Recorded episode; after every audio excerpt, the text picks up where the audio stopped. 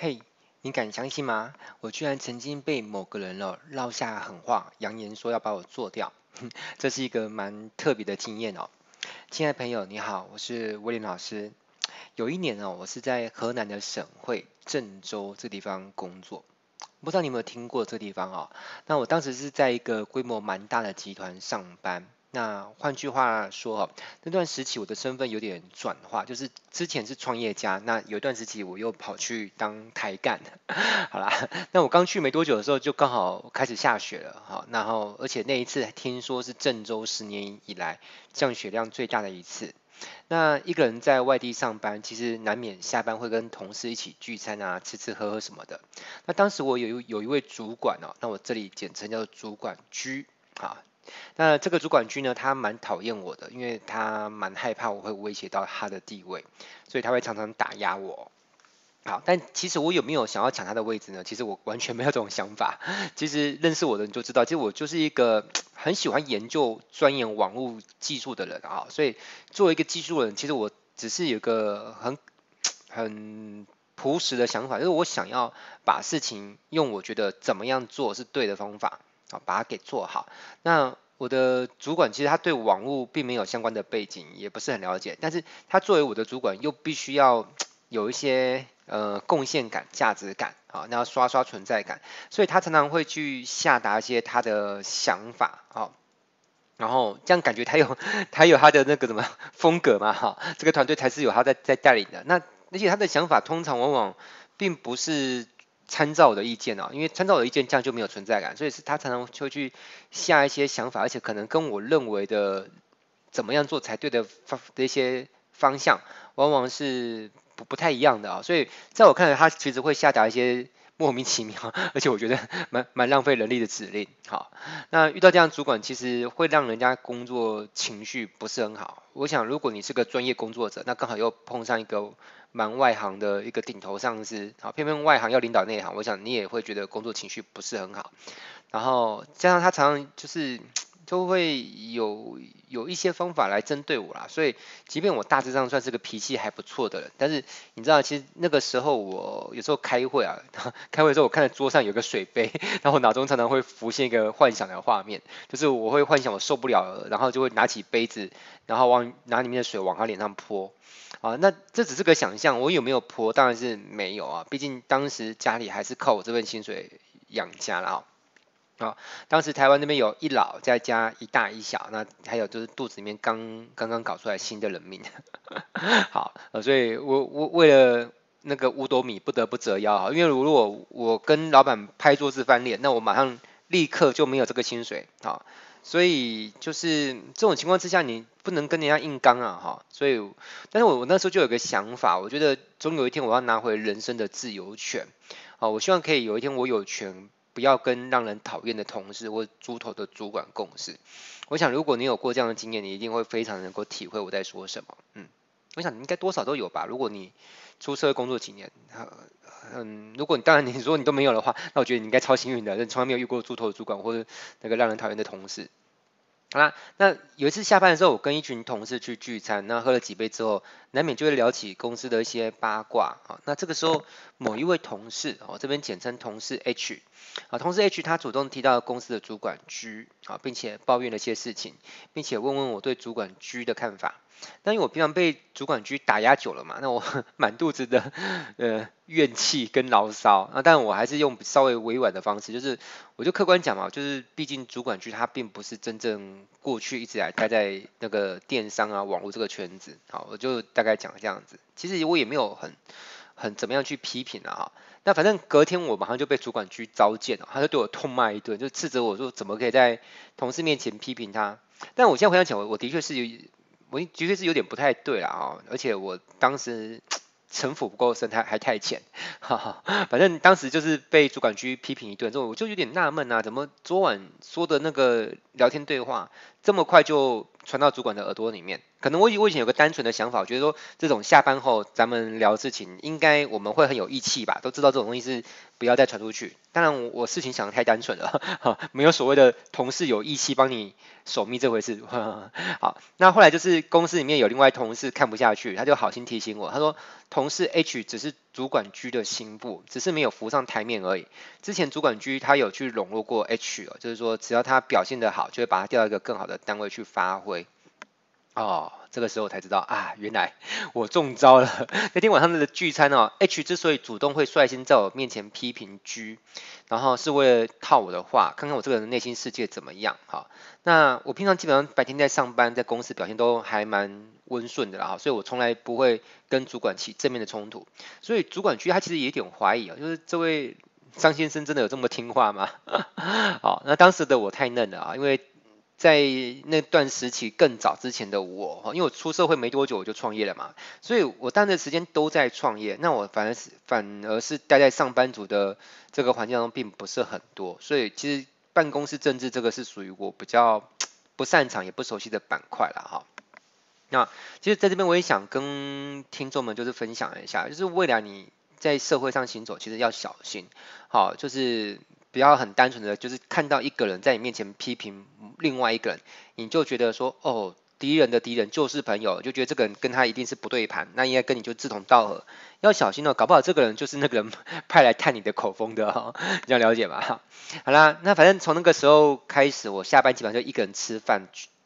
就是居多啦，我尽量少跟同事聚餐。那直到一段时间之后，就是大概过几个月吧，我跟公司的两位视觉设计师比较熟了，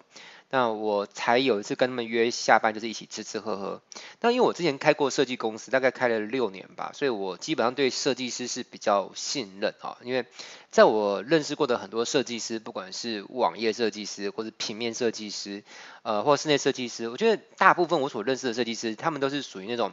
比较真性情的人啊，就是平常接触美的东西，他们要创作美的东西，所以他们很少这种很虚伪、心机很深的人，这是我的经验了哈。所以我就想说，那跟设计师出来吃饭，而且人不多啊，就加上我也才3个一起吃饭，而且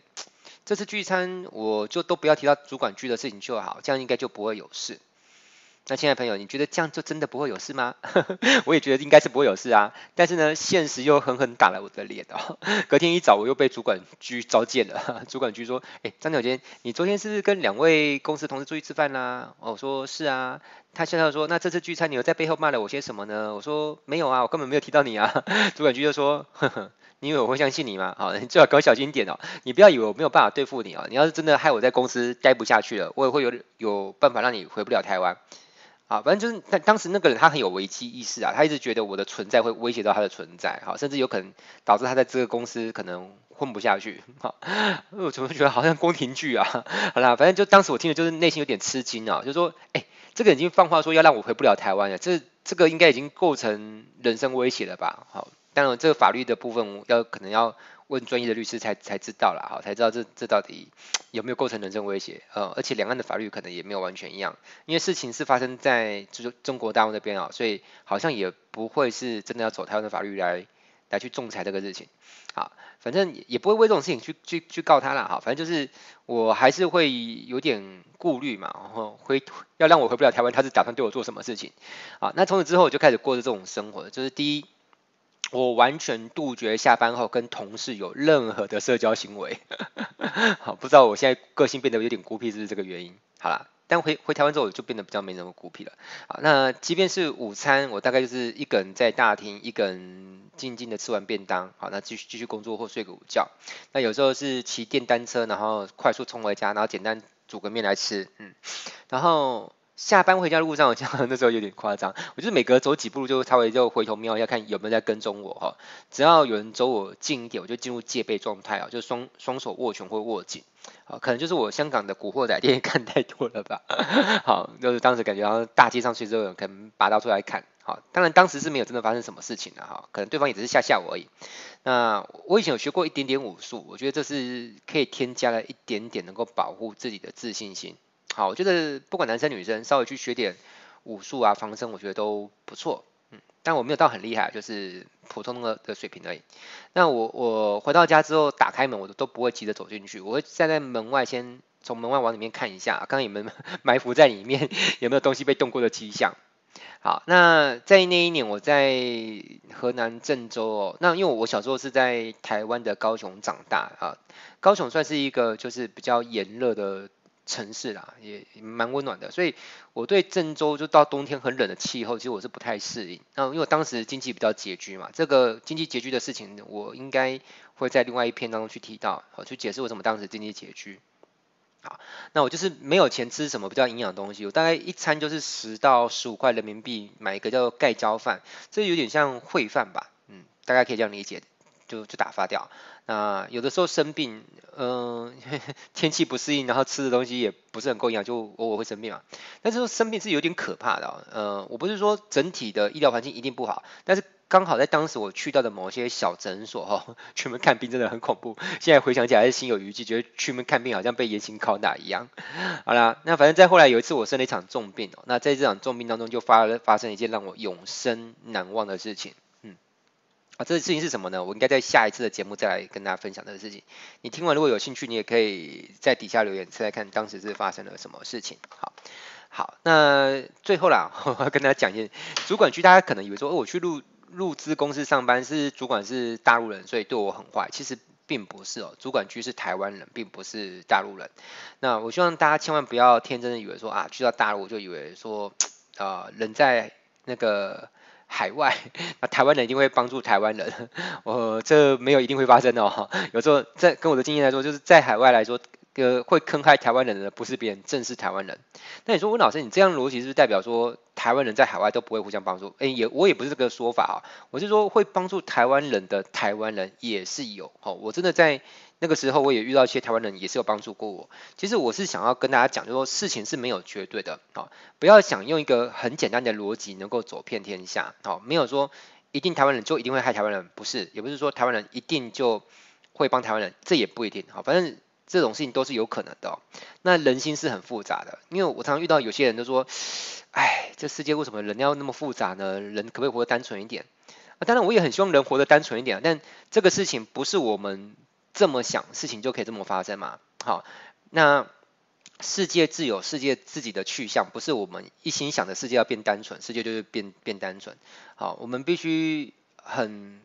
如实的认清这个事实，这个世界本来就是很复杂。那你越早认清这个世界是复杂的，那就可以少掉一些坑嘛，你就不会用一些很简单的逻辑，就是想啊，这个人在骂他，他也一定讨厌他。既然他讨厌他，我在他面前说他的坏话，应该是可以放心的。没有，事情真的没有那么单纯。好，那藉由这个故事呢，跟大家聊聊我的往事，那也顺便跟大家不要说教啦，就是聊聊社会学，因为我觉得其实社会是个学问啊，在社会上打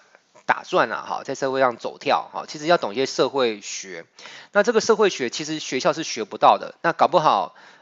你的父母也不一定有机会教到你这些事情。好，就是你要出去社会跟人家互动产生一些交流碰撞，然后有时候就是跌倒，你才会领悟这些事情。但是说真的，我觉得如果说在成长过程当中能够有一个长者，可能在社会上的前辈，能够多教我们一些事情，这些就社会学了我觉得真的可以让自己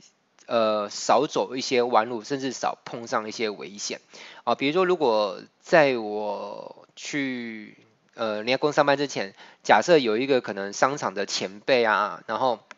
跟我讲，哎，你出社会要小心哦。如果跟同事聚餐，好，如果有人在聊某个主管，你千万不要表态说你讨厌他。好，也不要特别表态你支持他，就是尽量保持中立的立场，就是明哲保身啦。我觉得如果早一点我意识到这个事情的话，我可能就不会落得当时那么个下场，就是要活那么提心吊胆，还要提防主管想要坑害我，对不对？好，而且其实出门在外就是安全真的很重要啦。好，那有的时候，这有时候很多事情说来话长，可能也不是在这一集可以讲得完。好，就是怎么样在一个职场上面，因为我觉得我之前犯了一个错，就是我一心只想把事情做好，那导致自己行事做太刚硬啊。那你知道这个有一种说法，就是一个人活得太刚的话，就会容易被折断。好，所以人有时候要学会柔软，但是柔软又不是说相怨，也不是说狼狈为奸，就是我们怎么样取得一个折中的平衡，就是在把事情做好与把人做好这之间取得一个平衡。我们不要为了说迎合主管迎合上级，然后做一些就是很缺的事情，这也不要，但是也不要一心只想说我就是觉得把事情做好就是对的哈，只要能把事情做好，那就是遇到任何人我都不怕，我都直言不讳。历史上这种人啊，多半没什么好下场。不是说在自古以来哈，没有几个人是能够一心只想把事情做好，然后不怕得罪任何人，然后这样的人下场还没问题的啊，真的不多。好，那今天这个故事就跟你分享到这边，我不知道你听得怎么样啊？如果觉得有点启发还不错，或怎么